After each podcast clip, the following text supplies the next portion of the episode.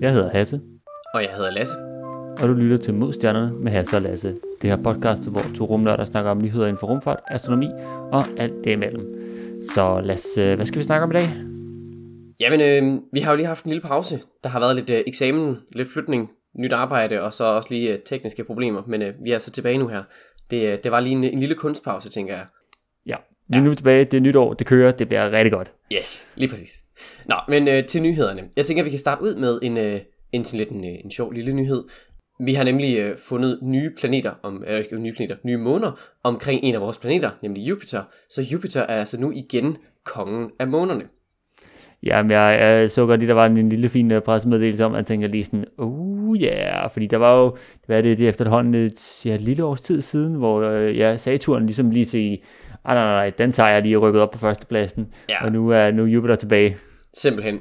Så Minor Planet Center, de, de har så, øh, ja, de holder øje med, med små planeter og planetoider og asteroider og den slags. De, de har så holdt øje og detekteret nogle af de her, de her små måner ude ved Jupiter. Øh, der er så tale om nogle ret små nogle. De, de er sådan i gennemsnit, hvad er det, en otte kilometer eller sådan noget i, i diameter.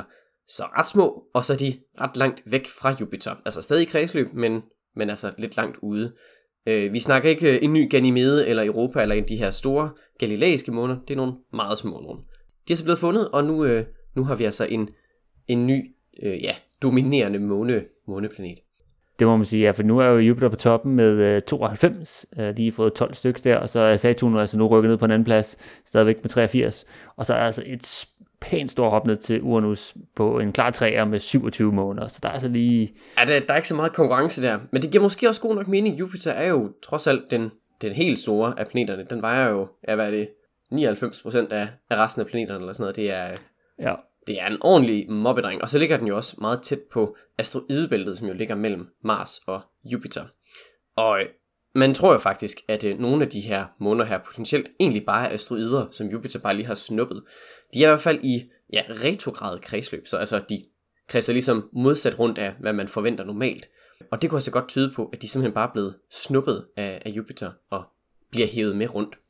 Ja, så de simpelthen bare nu øh, ja, er, er flået forbi, og så har Jupiters øh, gravitationelle felt lige tænkt, øh, haps, den tager vi lige den der, og så øh, simpelthen jeg er blevet, blevet til en ny måne, øh, og nu i det her ja, retrograde bane, så, så den, sige, den følger ligesom den, den modsatte retning af, hvad alle de andre gør, og hvad Jupiters rotation er, øh, og det, det gør simpelthen, at de, de, ja, det ser lidt spøjst ud nogle gange, når man så ser dem, fordi de kører den forkerte vej rundt i forhold til alt andet, men det er, det er altså ja, netop fordi de nok højst sandsynligt, de kommer udefra, øh, ja. og er simpelthen lige blevet hapset af Jupiter der. Ja, det, øh, øh, hvis man i øvrigt lige vil have, hvad, hvad retning det er, de drejer rundt om, så, så hvis man bruger højhåndsreglen, den famøse højhåndsregel, så drejer de altså med uret rundt, hvis man sådan ser Jupiter udefra. Øh, ja. Hvor de, de normale, de vil altså dreje mod uret, ja. hvis, man, øh, hvis man ser det fra, i forhold til alle planeterne. Der er jo lige et par enkelte af dem, som jo egentlig er prograde, men er ude i det her felt sammen med de retrograde. Og det er sådan potentielt en lille smule, lille smule interessant, fordi hvis du har ja, så nogen, der drejer med uret, og nogen, der drejer mod uret, så er der så risiko for, at de kolliderer med ret høj fart, og så kan man altså ja. få nogle, øh, nogle rimelig vilde begivenheder. Det kan være, at øh, det er noget, man får at se på et tidspunkt. Ja, jeg, jeg kunne nok forestille mig, at det vil tage lidt tid, fordi det, det er godt til, at de, de ligger i cirka det sådan samme stykke af, af, kan man sige, af, omkring Jupiter, men det... rummet er ret stort, så det, det kan altså godt ske, det kommer til at tage tid. Der er ikke så, så stor risiko for det, tror jeg, man måske skal sige. Øh, de ligger jo sådan cirka, så det passer med, at en, et kredsløb for de her små nye måneder, det tager sådan lige omegn af et år, lige under tre hundrede og fyrre dage omkring. Så de er et, et godt stykke ude i forhold til Jupiters andre måneder, som jo tager altså et par dage allerhøjst. Og det kommer jo altså også af, at de, man, sige, man har fundet dem af, at man har lavet masser af observationer både over hele tyve enogtyve og tyve toogtyve, øh, og det gør, så man ligesom kan lave de her lange observationer, og det er der, man finder de her jeg må sige, lidt mindre måneder, som måske ligger lidt længere ude, fordi deres bane omkring, det tager også lidt længere tid, og man skal så lige have mere end en observation for lige at finde ud af, hvad er det egentlig lige præcis, jeg har set her. Er det bare noget, der tilfældigvis fløj forbi, eller er det noget, som faktisk ligger i kredsløb om Jupiter? Så når du har sådan noget, en længere varende, sådan, ja, nærmest toårig, observationen her, så kan du også se, at der, ah, der er det noget, der kommer igen og igen. Ja, ja, ja de, de ligesom gentager sig, ja. Det er ikke bare, at ja. oh, der var lige en plet, eller støvkorn på linsen, eller ja, ja. en satellit, der fløj forbi, eller et eller andet. Det er så, man ligesom kan, kan bekræfte, ja, de er i kredsløb omkring, omkring Jupiter. Også i et permanent kredsløb. Der er jo af til, at, at de her asteroider lige kommer ind forbi. Lige er i kredsløb et par dage, og så, øh, forsvinder igen. Det, det har man også tit set med, med jorden, hvor vi lige pludselig får en, en lille måne i et øjeblik. Så, så har vi lige to måneder, der har vi lige to måneder eller et eller andet. Der Jupiter er jo en del større, så der har man altså, øh, altså der er et større tyngdefelt, der ligesom kan sluge de her asteroider og binde dem mere permanent. Så øh, det er så derfor, man ser de her, ja, de her enorme antal måneder. Jeg tænker, vi har nok ikke set det sidste af opdagelsen af de her måneder her.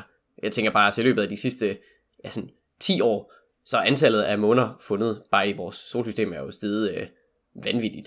Men det hjælper ja. også at have de her store nye teleskoper og ja, så programmer, der ligesom er målrettet efter at søge efter de her små, små måneder her. Det er jo ikke bare, at man kigger tilfældigt og så, ej hov, der var lige en. Man søger jo efter dem. Så, øh, det gør man, ja. Jeg tænker, vi kommer nok også til at finde nogen ude ved Uranus og Neptun. Måske, når vi får nogle øh, længere missioner derud. Det tænker jeg. Det, ja. vil, det vil i hvert fald overraske mig ret meget, hvis ikke vi fandt noget. Det vil være ret spøjst. Ja, og, og snart så har vi jo uh, Juice, der skal sendes ud til ja, Jupiters Icy Moons, uh, som jo er, ja, apropos meget lige uh, her for tiden, så skal den jo sætte op her til april.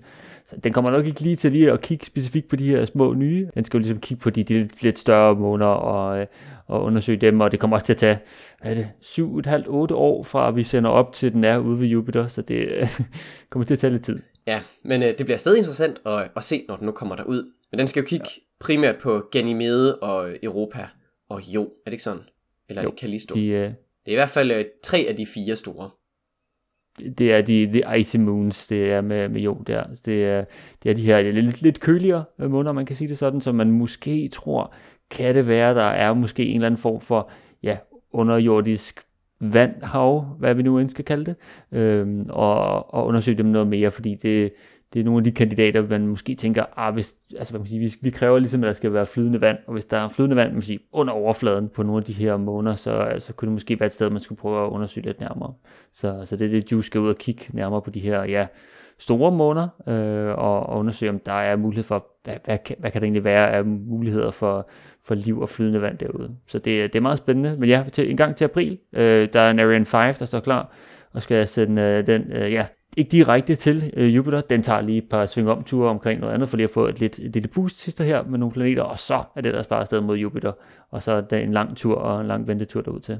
Der er, der er lidt en, en cruise for at komme, komme derhen. Ja, når den kommer frem, det bliver interessant at se, hvad, hvad vi kan lære om de her kolde, kolde måneder. Jeg tænker, at Europa, den, er, den har været ret interessant at se, bare med, med de tidligere missioner, der har været derude, men øh, at komme lidt, øh, lidt up close, det tror jeg bliver, øh, bliver meget lærerigt. Det, øh. ja. Der er vi nok øh, oppe i afsnit, øh, jeg ved ikke, noget mere end vi er lige nu i hvert fald. Det. Ja. Der, der, går, der går lidt tid. Ja, sådan en hurtig, hurtig estimat, afsnit to hundrede måske, to hundrede og halvtreds, så vi begynder vi at ligne noget, så, så, så kan vi tage den og se, hvad der sker. Ja, det, øh, det tager vi nok til den tid, tænker jeg. Men ja, der, der er altså nok at se det her, og så, øh, så må vi jo bare se. Nu har vi set med James Webb, der har jo altså været nogle fantastiske billeder, og hvis du kommer helt tæt og ser nogle billeder af de her måneder, det kommer jeg tror også, det kommer til at se crisp ud.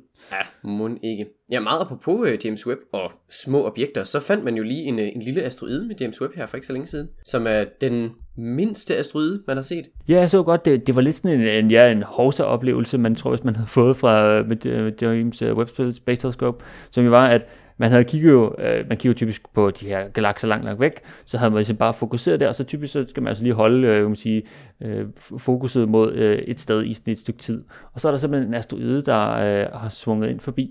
øh, jeg kan sige, ja, nærmest som om sådan, øh, jeg kommer lige forbi her. Så. Ja, jeg er sådan lidt tilfældig, den lige sådan, hej, jeg svinger lige ja. ind forbi her. Ja, den, og den krydsede ind foran objektet, altså sådan ikke nok med, at de, ja. de lige skulle have den her kalibreringsstjerne, så altså, det var ikke bare lige passeret forbi, den passede ind over og lige forstyrret. Så det var sådan lidt en, øh, jeg kommer lige afbryder, sådan photobomb-agtig. Ja. ja, meget, øh, ja. meget hyggeligt. Men altså her i det øh, i asteroidebæltet øh, var den her lille, lille asteroide her. Okay, nu siger vi lille, sådan hundrede til to hundrede meter i, øh, i diameter. Så altså øh, stor for, for os mennesker, men altså en asteroideverden ikke så stor.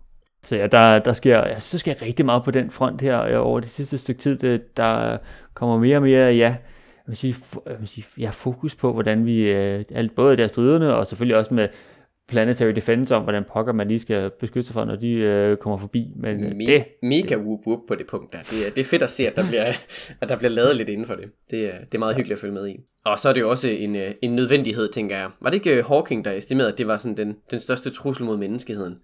Jo, jo problemet er også, altså hvis, hvis den kommer forbi, og den rammer os, så er vi på den. Altså, ja. det er jo, det, det er ikke sådan, ah, det går nok, det, den er virkelig, den er slem. Ja, det, det kan potentielt være meget, meget kritisk, men altså, vi har jo styr på de store efterhånden, men det, det er de små, som er, er problemet, de her city killers. Vi holder øje, må vi se, om, vi, om der kommer noget, om vi skal gøre os klar. Så, så sætter vi Bruce Willis op som en borebisse, og så må han lige uh, tage den en gang til.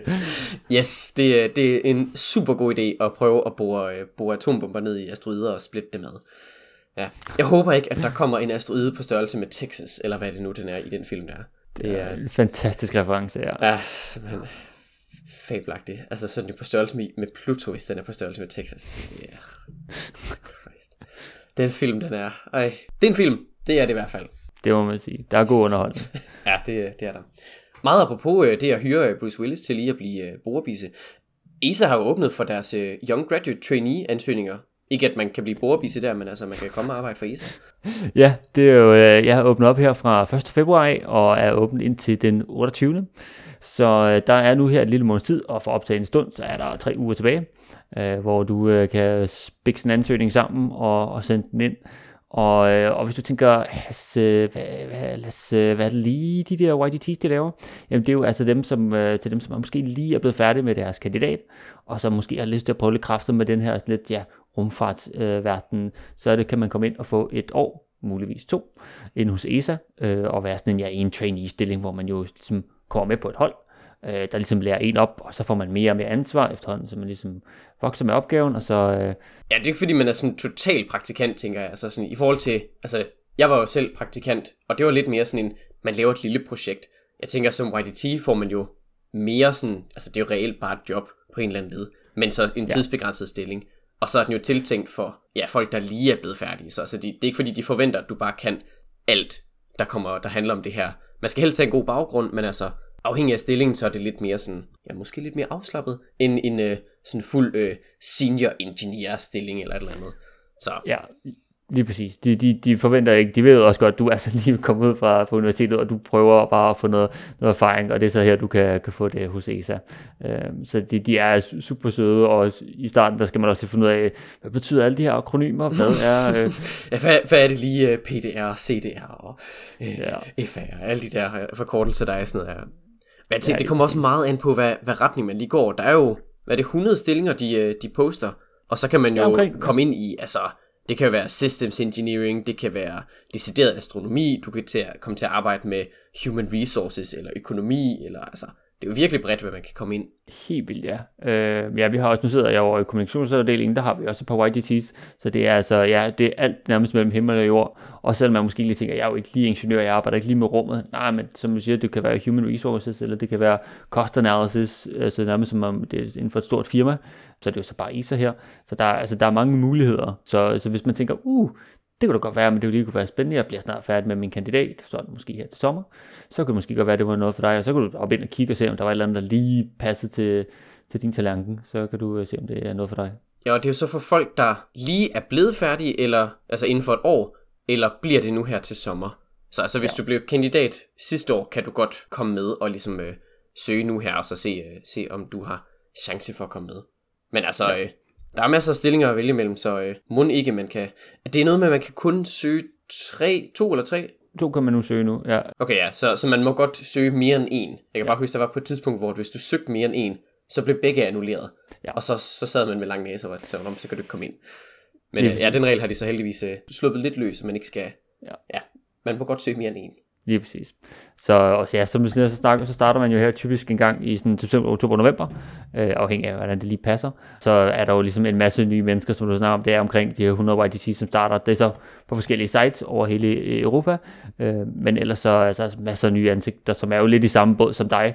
Så på en måde så er det jo lidt ligesom uni, i og med at man sådan alle sammen mødes og sige, er i samme alder og er sådan et nyt sted, men, øh, men samtidig så er det også et job, hvor man lærer sindssygt meget på, på jobbet, så, øh, så ja, vi, vi smider lidt link, hvis det måske lige var noget for dig, så øh, hop ind og kig, og, og så kan du læse lidt frem, og der er også nogle interviews med nogle Y T T's, som jeg har lyst til at kigge på, så man lige kan forstå, hvad har de lavet, hvad har de synes var godt og sådan noget. Så, der er for eksempel et med øh, en, en vis person, der hedder Hasse. Det er der måske, ja, det kunne være, man måske kunne hoppe ind og kigge der. Øh, der er også øh, rigtig mange andre søde, dejlige mennesker, som også har øh, valgt lige at give tid lidt til at forklare, hvordan deres Y T T var, så, øh, så tag også lige kig på dem. Det er helt sikkert en god idé. Og øh, hvis man er det mindste i tvivl eller andet, så øh, kan man selvfølgelig også øh, skrive ind til os, så kan vi prøve at, at svare på, hvordan det er at arbejde for E S A. Helt klart. Det skal vi nok hjælpe lidt med, hvis det er. Ja, og fra ja, et muligt nyt job til et nyt segment i podcasten, så øh, er vi jo ligesom kommet i gang fra det tidligere ja, i solsystemet, og er nu kommet videre til Venus, efter at have været en tur forbi Merkur i første afsnit. Oh yes, Venus, det er jo planet nummer to i rækken, og altså den varmeste. Skal vi nok komme ind på, hvorfor det er. En, øh, en noget større planet end, øh, end Merkur. Merkur er jo den mindste. Nu er vi altså oppe i, øh, i den lidt større øh, størrelsesorden her. Næsten samme størrelse som Jorden faktisk.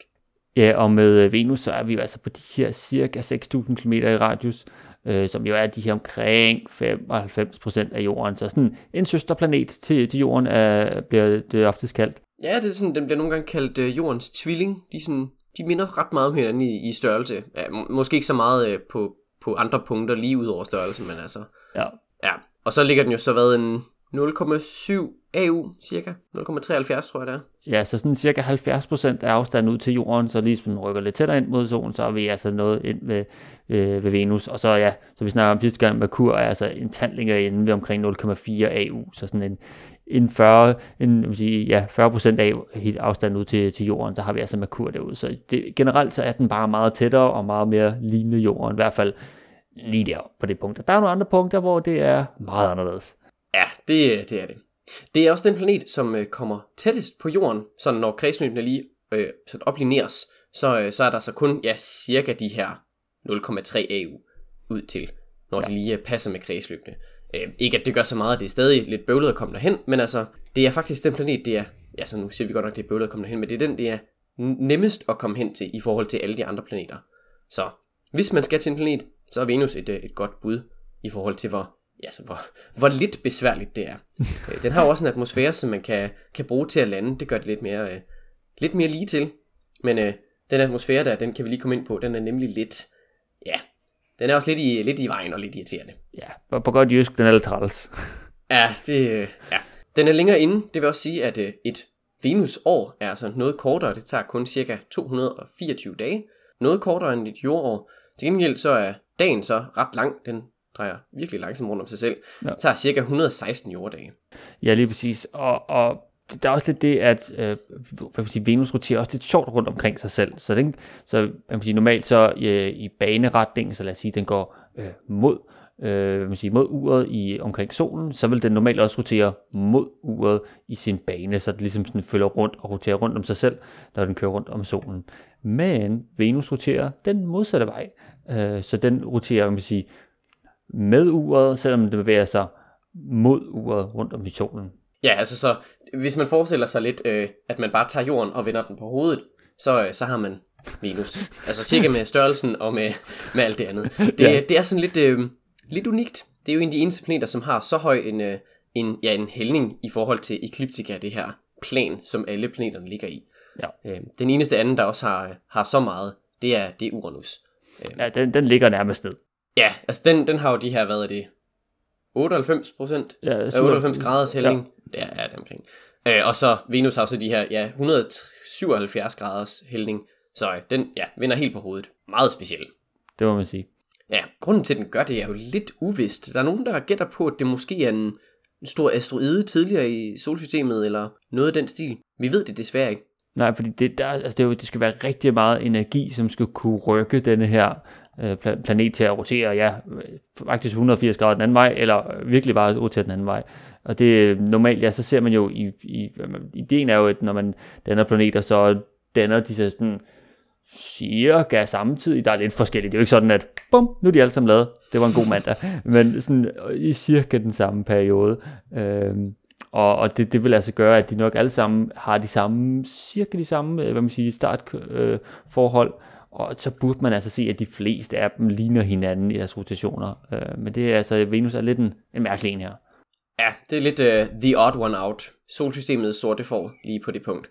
Ja. Men altså, ja, den, øh, den er jo stadig flink nok. Eller, ja, det er den så egentlig ikke. øh, vi kan meget passende holde nu, vi siger, at den ikke er særlig flink. Der kan vi komme ind på atmosfæren. Den er, øh, ja, som jeg nævnte før, på godt jysk træls. Øh, og det, øh, den er så den varmeste planet. Og det er, fordi den har et enormt sådan, skydække, der ligesom dækker stort set hele planeten. Øh, kæmpe atmosfære. Og der er masser af drivhusgasser. Og det øh, får man ligesom den her drivhuseffekt af. Ligesom vi ser på jorden, til gengæld bare løbet fuldstændig løbsk. Der, der har nok været noget vand og, og en hel masse andet, men det er altså nu i atmosfæren. Den er rimelig mættet med C O to og nitrogen og en masse svovldioxid.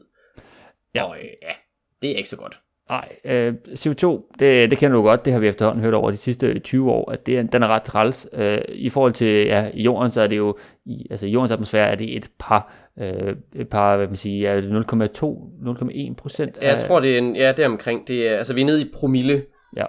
Det er øh, ikke meget. Som, som er C O to i jordens. Øh, her er det syvoghalvfems procent, så altså fuldstændig løber den en helt anden vej. Øhm, ja, og så lidt nitrogen, øh, det har vi sådan også relativt meget af i jordens atmosfære, omkring sådan firs procent. Øh, og så er der det her svovldioxid. Svovldioxid kender du måske fra duften af tændstikker, der tændes. Det er nok sådan det yeah. tætteste, man lige sådan skulle tænke på. Det er den der, hmm, tændstikker. Ja, det er svovldioxid. Og øh, ja, den her atmosfære er så træls også, at så trykket, fordi det er, den er simpelthen, der er så meget tæt atmosfære her. Den er cirka treoghalvfems gange jordens øh, hvad man siger, overflade, øh, altså på overfladen af Venus, treoghalvfems gange så meget som jordens. Så hvis du forestiller dig, at du har svømmet en kilometer under havet, så er det ligesom det samme som at være på overfladen af Venus. Så meget tryk er der på dig. Ja, okay. Så hvis man står på overfladen, så kan man ikke trække vejret, fordi det er en ren, næsten ren C O to. Man bliver mest flad, fordi der er de her treoghalvfems gange jordens tryk. Og temperaturen er så også vanvittigt høj. Den her atmosfære, den er ret god til at fordele temperaturen jævnt. Så uanset om det er dag eller nat på Venus, så har du cirka den samme temperatur hele tiden. Det er ja. sådan ja, en god fire hundrede og halvtreds grader deromkring. Måske lidt under, måske lidt over. Det svinger. Ja. Øh, så man bliver altså både øh, kvalt og, øh, og mast og bagt. Og ja. så blæser det ret meget. Øh, sådan tre hundrede kilometer i timen eller sådan noget. Yes. Så hvis du har prøvet at cykle i Holland, så er det cirka det samme øh, i hastighedsmæssigt. øh, så meget vind du får i hovedet. Øh, og så, så topper man så lige på, at der, fordi der er også det her svovldioxid, så er der typisk lidt øh, svovlsen i en mere øh, flydende form. Og det gør altså, at du også kan få svovlsyreregn. Fedt, fedt, fedt, fedt, fedt. Okay, så ja, så man bliver kvalt og mast og bagt, blæst om kul og ætset ihjel. Ja. Fedt, ja. fedt mand. Ja, super. Det er jo, det er jo dejligt. det, det er da skønt. Eller, ja, eller sådan noget. Det er da virkelig, ja, det kommer ja. også lidt ind på senere, de her missioner, der har prøvet at komme til Venus, den er altså lidt op ad bakke. Ja, det, man skal bygge noget robust for at overleve den, tænker jeg. Jeg ja. tror ikke lige, det er det, det mest oplagte sted at sende mennesker hen i første omgang. Det kan være, at vi lige skal starte med noget lidt nemmere.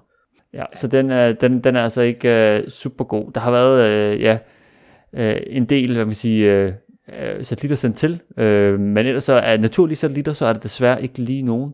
Men ellers så normalt, når du, så vil du faktisk godt kunne se hvad man siger, Venus på himlen. Uh, du vil se den som en meget klar stjerne, uh, du vil tænke sådan, hold da kæft. Det er godt nok en stjerne, der lyser meget. Det er selvfølgelig bare Venus, der, der bliver lyst op af solen, og det gør så, at du, du altså kan se den virkelig, virkelig meget. Det er jo faktisk det mest lysklare objekt på himlen, altså udover solen og månen, men, øh, men så er den altså nummer, nummer tre på listen, og Jupiter er så nummer fire. Og øh, man kan tit se den lige efter solnedgang, eller lige før solopgang, så man kalder den tit enten morgen- eller aftenstjernen, og den er altså virkelig klar. Man kan næsten ikke være i tvivl. Nej. Ud lige efter solnedgang, så kan man tit øh, lige spotte den. Jeg tror faktisk, den er på himlen lige for tiden. Så øh, hvis man er ude og gå en tur i, øh, i solnedgangstiden, så kig lige mod, øh, ja det bliver så mod vest, ikke? Lige præcis. Og øh, ja, fra de her ja, ikke eksisterende naturlige satellitter, så har vi altså prøvet at sende et par stykker afsted mod, øh, jeg må sige, imod Venus, øh, lidt mere en kunstig form. Så vi, til, til, vi skal helt tilbage til toogtres, altså før vi kommer til månen. Øhm, og så har vi den første sådan succesfuld mission, skal vi ikke sige sådan. Der var nogen, der havde prøvet at komme ud. De var ikke lige lykkedes særlig meget. Men det var simpelthen Mariner to, som blev sendt ud øhm, og skulle, øh, skulle til Venus. og skulle prøve at måle temperaturen af Venus øh, og magnetfeltet, og så lige kigge lidt på den her solvind, fordi når man ligesom kommer tættere ind mod øh, solen, så vil man også lige undersøge det ligesom på vej derhen. Så det, der, der fik vi altså en masse ny viden omkring øh, Venus, ellers har vi jo lavet mange observationer førhen, nede fra jorden af, men ligesom at være ude omkring, der, der havde vi simpelthen ikke været før, øhm, og så, øh, så var vi simpelthen fløjet ind og, og se lidt, hvad den kunne. Hvad, hvad er det Venus egentlig var for en størrelse? Det var jo faktisk den allerførste mission til en, en anden planet, som ligesom var succesfuld. Det var det, det første sted, og det var også det her, vi nævnte med, at det er så den nemmeste planet at komme til, sådan i, i hvad hedder de her træk af ligesom at, at komme rundt til, til planeter med Hohmann-overførsel og så videre. Det er ikke så besværligt. Øhm, og så det giver god nok mening, at det ligesom var den, man tog som første skridt. Så fandt man så senere ud af det her med, at ja, atmosfæren er altså ikke så, ikke så venlig, så øh, den er fin nok at komme til at kigge på fra afstand, ned, ned på overfladen. Lidt en, øh, en anden historie. Ja, øhm, men altså Mariner to var mere sådan en, ja, nu ser vi, hvad der en mission til Venus, den fløj forbi, det er nok det bedste måde, man skriver det på.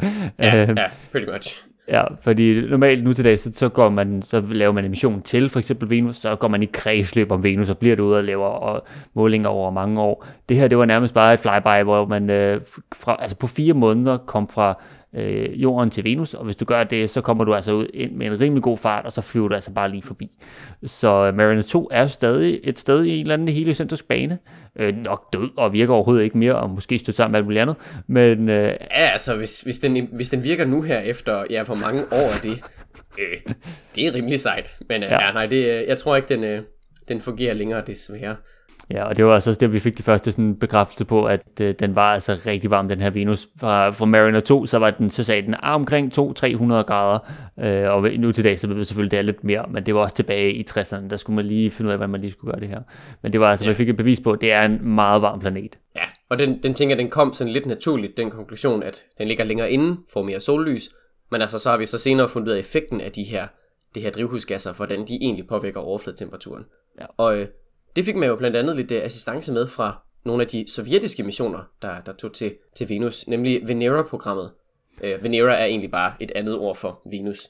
Så de her Venus-sonder, dem sendte man faktisk ned på overfladen for ligesom at, at tjekke.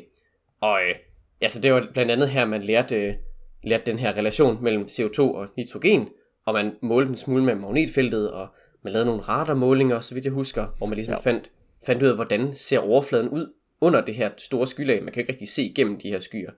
Det kan man så heldigvis med, med radar. Så der målte man ligesom prøver at finde ud af, hvordan, hvordan er den, når man ser den igennem de her skyer her. Og også, hvordan er den så, når man lander. Ja, og den første, det var så, altså, så kom ned omkring øh, vil sige, overfladen. Jeg tror, omkring er den bedste måde at beskrive det på. Det var øh, Venera fire her, som så kom ned. Den virkede næsten hele vejen ned til overfladen, øh, men døde altså kort tid inden. Men den var heller ikke beregnet til at overleve hele vejen ned. Altså det, som vi snakker om, det er et forfærdeligt sted at være, også for en, en lille probe, der skal ned gennem atmosfæren. Men ja, med, med senere de her Venera-missioner, så kom man altså ned og overlevede sådan omkring en times tid, øh, hvilket i selv er fuldstændig vanvittigt, at man kan overleve en time. Altså i princippet i verdens værste pizzaovn på, øh, ja, med blæst og fire hundrede og halvtreds grader og forfærdeligt tryk og syre. Altså det, ja, det er ikke sjovt. Ja, det, det er virkelig ikke, ikke helt ideelt at være der. Det er en spændende pizza, man får lavet derinde i hvert fald. Så øh, ja. ja. Men de her Venera-sonder, der var jo, ja, hvor mange er vi oppe i? En, en del, jeg tror, de kom op på Venera seksten eller sådan noget. Ja. Det er jo så ikke dem alle sammen, der lykkes. Nogle af dem, altså der er forskellige sådan små, småfejl på, på de her sonder. Nogle af dem, der ville kameradækslet ikke, ikke falde af, og nogle af dem, der åbnede faldskærmen sig ikke ordentligt og sådan noget. Og jeg tror måske, det var sådan lidt en, en blanding af, at det skulle gå lidt stærkt med at, at få sendt de her sted, som man ligesom kunne vise, se, vi kan lande på en anden planet. Øh, og samtidig med, så var det måske sådan lidt, der var måske ikke helt de samme krav til, hvordan man laver de her ting, som der er nu i dag. Jeg tror, hvis man ville lave en sådan i dag, ville den blive, blive bygget med, med lidt mere sådan stringente forhold. Så, ja. Men altså, det, det flyttede sådan en hel del med den viden, vi havde omkring de her planeter. Øh, det var jo sådan, altså nogle af de første sådan, missioner, man jo egentlig sendte afsted til andre planeter, og undersøgte dem sådan nøje. Lige præcis, og det, det var altså en del missioner her i halvfjerdserne og firserne, og så ja, med tiden så flyttede vores fokus så sådan lidt længere ude, og så var Venus måske ikke, ja, så spændende mere, om man måske har lyst til at sige. Øhm, så, så vi kom jo ligesom ud til en masse andre, at vi havde selvfølgelig også Voyager-programmerne, som virkelig åbnede øjnene op for, hvad der er man siger, længere ude i vores solsystem, og, og så, så skubber vi os måske lidt længere derud. Men øh, det ligner altså nu, nu havde vi jo nogle, øh, nogle fine undersøgelser om, at der måske var nogle spændende ting i atmosfæren på, på Venus, og det har måske gjort, at vi i fremtiden nok kommer lidt tilbage til vores lille søsterplanet. Øh, der er i hvert fald, øh, det er ikke som sådan, vi har noget klar, der skal sættes op næste år, men der er måske nogle tanker om, at vi skal begynde at sende nogle øh, flere missioner tilbage til Venus for, for at undersøge den lidt mere. Det, det bliver spændende at se, hvad det ligesom byder på. Men altså, som det er lige nu, så øh, ikke rigtig nogen lander de sidste mange, mange år. Og det, øh, ja, det er måske bare, fordi den ikke er så sjov at lande på. Så øh, det, øh, vi holder os til at, øh, at bruge den som sådan en, øh, en gravity assister, hvor man lige svinger forbi, snupper noget, noget, noget energi, så man kan komme hurtigere og længere ud. Og ellers så er det, øh, så er det satellitter, der går i kredsløb.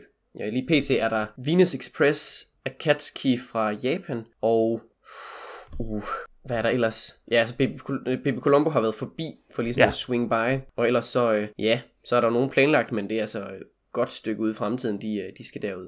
Så ja. øh, vi glæder os til at se, hvad der sker i fremtiden, men som det er lige nu, har vi så kun et par, et par satellitter derude, der holder øje med, med atmosfæren. Det kan være, at vi lærer en del om det der forsvin der, det lyder lidt spændende. Ja, det må man sige. Det, der kunne vi godt lige sende en lille mission eller to ud, fordi undersøge, hvad der er oppe i... Ja, det er jo selvfølgelig lidt højere op. Det er ikke nede på overfladen. Der skal man lidt sådan en halvtreds til firs kilometer op i, over, i højden. Så deroppe i den atmosfærelag der, det er der, man regner med, at det nok ligger det her øh, forsvin, hvis der altså er noget. Og det er sådan noget, man gerne vil undersøge af, hvor at lige det kommer fra. Og, det, og hvis man nu kan tage en prøve inde i de her øh, lag af atmosfæren, så altså, har man lidt mere konkrete... man sige, bevise på, hvad, hvor at det kommer fra, og hvor at det, det, jamen det, ja, det kommer af henne. Så det er, ja. det har vi så frem til. Det er vel egentlig også deroppe i, i de der luftlag, at temperaturen begynder at være mere udholdelig, og der måske ikke er helt så meget syre og så videre. Så altså, jeg tænker, hvis man skal undersøge den, så, så gør det lidt op i atmosfæren. Det, ja. Der kan man undgå at dø helt så meget. Lige præcis. Men, ja. man, kan, man kan tænke lidt tilbage fra Star Wars-tiderne, den der ja, Sky City, Cloud City. Det, yes. det kan måske ligne lidt, at det er noget der, man gerne vil hen af. Det er, det, altså, hvis man endelig skal lave en eller anden form for koloni på Venus, så bliver det hundrede procent sådan noget. Det er, ja. det, det er jeg slet ikke i tvivl om. Det, man kan ikke rigtig gøre andet, så det, det er den mulighed, man har. Fra Venus kan vi jo meget passende hoppe over i, ja, det er jo sådan lidt sporadisk, hvor, hvor fast segment det er, men vi har jo en gang imellem lige lidt over fra SpaceX-hjørnet. Det har stået lidt stille. Der har ikke været så mange nyheder. De har arbejdet en del i, i ro og fred med deres, med deres nye boosters, og de havde for nylig lige en test, var det ikke sådan?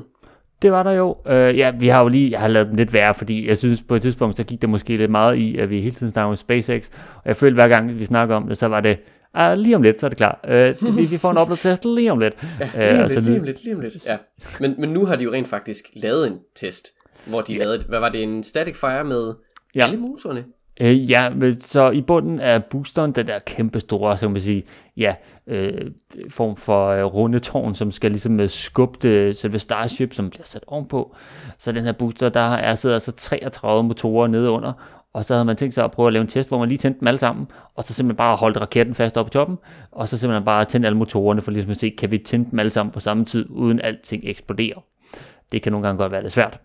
Øh, så der, der blev tændt op, og enogtredive motorer øh, blev tændt ud af treogtredive, øh, hvilket man tænker, det var træls, du mister lige to. Ja, det er lidt træls, men øh, i forhold til, hvor mange motorer, der blev tændt på samme tid, øh, selvfølgelig de er lidt mindre, hvis man tænker på tilbage fra sådan, ja, Apollo-tiden, så sidder der altså fem på, på boosteren under sådan en Saturn fem-raket. Det her, det er treogtredive motorer, der skal tændes samtidig og køre perfekt sammen. Det er et, altså et fantastisk ingeniørværk, der skal ligge foran sig der. Men enogtredive ud af treogtredive, det er nok til at komme i kredsløb. Jeg skulle lige melde ud, at det, at det ville være okay. Altså hvis, ja. hvis det her var scenariet, når de nu rent faktisk skulle sende i kredsløb, at så ville det fungere. Ja. Så altså, det, det er jo ikke så kritisk, kan man sige. Ej. Altså, det ville være fedt, hvis de alle sammen fungerede, men altså, det, det er jo deres første static fire med så mange motorer. Og, og at de stort set alle sammen virker, det er da ret, ret positivt. Ja, og der var ikke noget, der sådan eksploderede. Det, det er så sådan... og det er, synes jeg, kriterie lige her. Det er ingen rod, tak. Vi skal ikke have rapid unscheduled disassemblies her. Nej, det, det, men det er, jo, det er også fordi, at hvis man tænder, ja, øh, der er altså rigtig meget energi, der kommer ud, rigtig meget larm, rigtig meget vibration. Og hvis du nærmest har håndlaget de her... Øh, øh, de her ja, raketmotorer, så er der altså måske nogle ting, der lige ikke lige er præcis som den anden, fordi de hver motorer er sådan lige lidt anderledes i måden, de er blevet bygget på. Altså det er jo stadig den samme motorer, men der måske ah, eller andet, det skal lige gøres her på den, så der lige er en lille anelse forskel, og det gør så, at de kan godt være lidt forskellige. Øh, så, men at de alle sammen bare virker på en gang, det er, det er ret vildt, og ja, er det her, vi siger, måske bliver tyve treogtyve året, hvor vi ser en Starship på en orbital test flight. Fingers crossed, altså. Det kunne være, det kunne være lækkert at se uh, verdens største raket in flight. Det kunne være nice ja. at, at få den i kredsløb, så vi kan se, hvad, hvad den kan, hvad den dur til. Ja. Og også fordi, at vi på et tidspunkt skal til Artemis tre missionen, hvor vi skal ned og lande på månen, så ville det være dejligt, at Starship var klar til den tid. Jo, det, det ville jo egentlig være, være skønt nok at, at have den klar. Til hvis den nu skulle bruges. Ja, eller så sidder man lidt fast ude i Gateway og spørger, hvornår kommer den næste ja. bus? Ja, kan, er der nogen, der kommer og henter? Jeg tænker lige der, der er det svært at ringe til, til sin mor og være sådan, kom og hent mig. Ja. Det, det tænker jeg ikke, at, at de lige kan klare, desværre. Men, ja. Så må ja. man gå ind på rejseplanen punktum d k og se, hvornår den næste bus går. Ja, det, jeg, jeg tror ikke, at man kan tage månen ind som, som adresse. Okay. det, det har jeg ikke prøvet mig indrømme, men det, ja. øh, det kommer måske i fremtiden engang. Det vil være en sjov lille feature, det vil jeg gerne se. Ja, det vil jeg egentlig også gerne. Det, det kunne være meget fint. Jamen, tusind tak, fordi I lyttede med i denne gang. Jeg har desværre ikke så meget mere til jer, men hvis du har noget ris, brus, ting, vi skal snakke om, gode spørgsmål, hvornår det næste bus går til månen, så kan du altid sende os en mail til modstjernerne snabel-a gmail punktum com. Husk, du altid kan slide into our D M's ind på Instagram, hvis du også vil stille spørgsmål derinde. Der kan du selvfølgelig også følge os. Og ellers så kan du selvfølgelig følge podcasten på din yndlingspodcast tjeneste. Vi snakkes ved næste gang.